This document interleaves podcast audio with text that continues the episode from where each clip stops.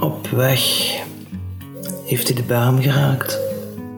Daardoor is hij de controle over het stuur verloren en heeft een boom geraakt. Dit is Patricia Willems. Ze is de moeder van de 26-jarige Juan, die stierf nadat hij in de vroege ochtend met zijn auto in Sint-Joost van de weg raakte en tegen een boom botste. We spraken met Patricia en de 24-jarige Valentijn, het broertje van Juan. Hij zit na het ongeluk met veel vragen. Juan vroeg hem die nacht mee op stap, maar hij wilde doorslapen. Wat als hij wel was meegegaan, denkt hij nu.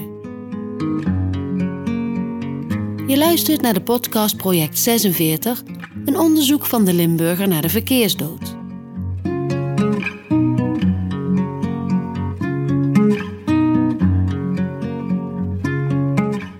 Deze aflevering Juan Willems uit Koningsbos.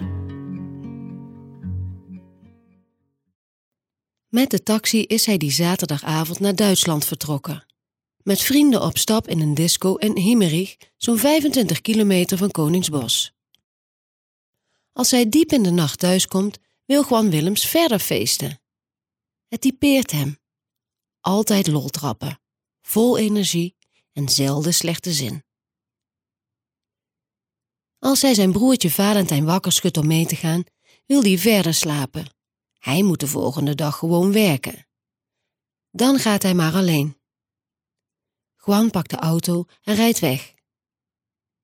Niet ver van huis, op de Rijksweg Noord in Sint-Joost, ter hoogte van hectometerpaal 29, komt hij in de berm terecht. Hij verliest de macht over het stuur en botst tegen een boom. Een passant, toevallig een vrouw die hij eerder die avond in de discotheek nog om een vuurtje vroeg, vindt de auto langs de kant van de weg. Ze belt de politie. Ze is gestapt. Ze durfde niet gelijk te gaan kijken. Heeft wel de politie ingeschakeld. Maar hij was op slag dood. Hij had zijn nek gebroken.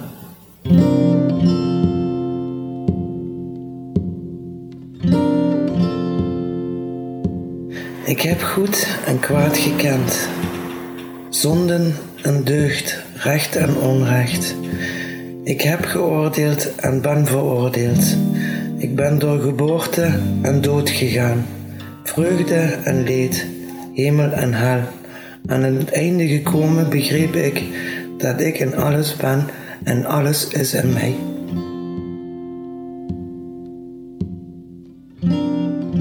Het gedicht was eigenlijk voor haarzelf bedoeld. Patricia Willems, 53 jaar, had het uitgekozen voor haar eigen rouwkaart.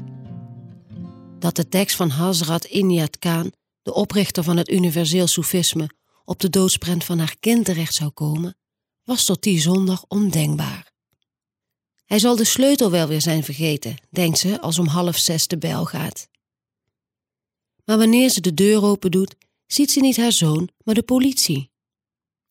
De agenten vragen of ze binnen mogen komen en Patricia beseft direct dat het mis is. Een van de agenten vertelt dat haar zoon zojuist een dodelijk ongeluk heeft gehad.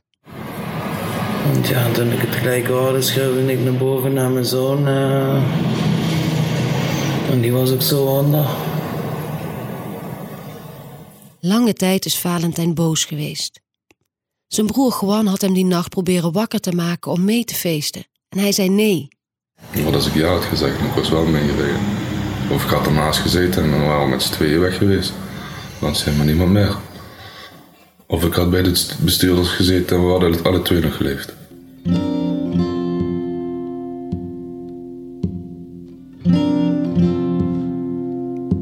Juan was een feestbeest, zijn hele leven al. Hij ging naar Thailand om te feesten, naar Hongarije om te feesten en die zaterdagavond naar Duitsland om te feesten. Ongelooflijk hoe dat jong geleefd heeft. Af en toe dacht ik van ja jongen, je bent er 21.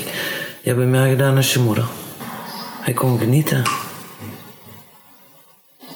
En probeerde ook altijd te genieten. Diep hetzelfde met slechte zin.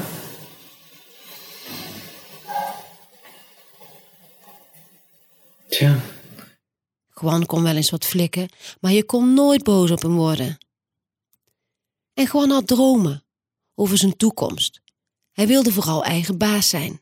Het kon een restaurant zijn of houthakker in Canada. Hij had veel dromen. Maar nu bestond zijn leven vooral uit genieten. En als hij zag dat hij door het gefeest een buikje kreeg, dan ging hij weer even naar de sportschool. Hij wilde de mooie jongen blijven die hij was. Zo mooi, hè? Zo lief voor iedereen. Stond voor iedereen klaar. Positief. Heel veel vrienden. Juan had geen overlijdensverzekering. Hij was niet het type dat zich daarmee bezighield. Maar hij had het met zijn neef twee weken van tevoren erover gehad. Hij had pas een nieuwe baan. En had hij gezegd, als ik nou volgende maand mijn loon binnenkrijg, dan ga ik zorgen voor een begrafenisverzekering. Hij was niet verzekerd. En dat hij gecremeerd wil worden. Ik was wel blij dat ik wist dat hij gecremeerd wordt, want anders weet je het niet. Het gesprek met zijn neef vindt plaats in dezelfde week wanneer Patricia een zwart jurkje koopt. Stuk voor stuk aanwijzingen voor de naderende dood van Juan, denkt ze. Ik denk dat toch leven bestaat uit hints. Van hij heeft geleefd alsof hij wist dat hij vroeg ging. Heel veel uit het leven gehaald. Alles gehaald wat hij eigenlijk maar kon halen. Juan, zelden slechte zin, is na zijn dood een voorbeeld geworden voor zijn moeder en broertje. De twee hebben zich voorgenomen om verder te leven zoals hij dat deed, door te genieten.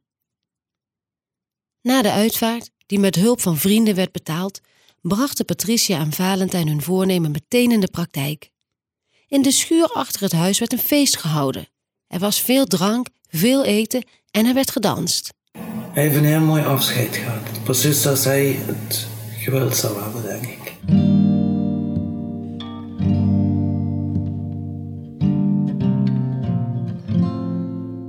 De stilte die de energieke Juan achter heeft gelaten in huis, wordt deels opgevuld doordat Juans vader vanuit Alkmaar weer in huis is komen wonen.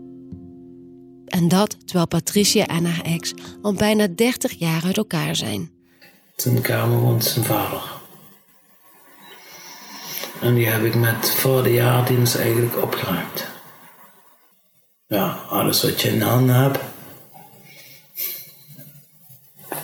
dat blijft moeilijk. In de schuur achter het huis is een vriend van Juan komen wonen, met zijn vriendin. De twee willen graag in de buurt van Juans familie zijn om ze te steunen. Bij Patricia zijn Juans vrienden altijd welkom. Binnen is Juan nog overal aanwezig.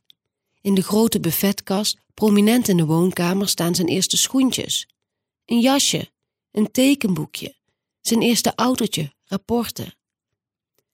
En er staat een beertje, gemaakt van een van zijn favoriete t-shirts. Patricia en Valentijn vinden steun bij elkaar. Samen probeerden ze een tijdje geleden ayahuasca. Het brouwsel met de hallucinerende werking wordt al eeuwenlang gedronken in de Amazone-regenwouden. Het heeft Patricia geholpen. Voor mij heeft het geholpen omdat wat ik altijd voel, dus ik ben een gevoelsmens. En ik ben altijd op mijn gevoel afgegaan, oké, en ik krijg ook mijn twijfels. Is het wel zo? Is er wel leven na de dood? En dat heb ik daar mogen zien. Dus ik heb bevestiging gekregen dat er leven na de dood is. En dat geeft mij rust. Ja. Ook, ook om te weten dat ik hem weer tegenkom. En zij weet ook dat die fatale zondag, 20 mei, gewoon tijd was om te gaan. Ik denk altijd, als het je tijd is, ga je toch. En het was zijn tijd. Denk dat je eh, contracten maakt daarboven. Want waarom wordt de ene één jaar eh, oud en de andere 80 jaar? Ik denk dat als je het geleerd hebt, hier mag je varen. She left you alone three days. What on earth were you gonna do? Je hoorde een aflevering van de podcast Project 46, een zoektocht naar de impact van de verkeersdood, gemaakt door de Limburger. De muziek die je hoort is van Pablo en Luca van der Poel. In de volgende aflevering het verhaal over Sascha Evers. Die stierf nadat een vrachtwagen van 43.000 kilo achterop zijn auto botste. Sascha was op slag dood. Na het ongeluk gaat zijn vriendin kijken in het mortuarium. Ze moet weten of hij echt verongelukt is. Want als ze hem niet ziet, zal de twijfel blijven, denkt ze. Het kan niet, het kan niet waar zijn. En dan haal je je heet gekste dingen, joh. Misschien is die ontvoerd, weet ik veel wat. Of, eh, Wil je niets missen? Abonneer je dan op deze podcast. En als je ons project waardeert, mag je natuurlijk altijd een review achterlaten. Dat helpt anderen deze podcast ook te vinden.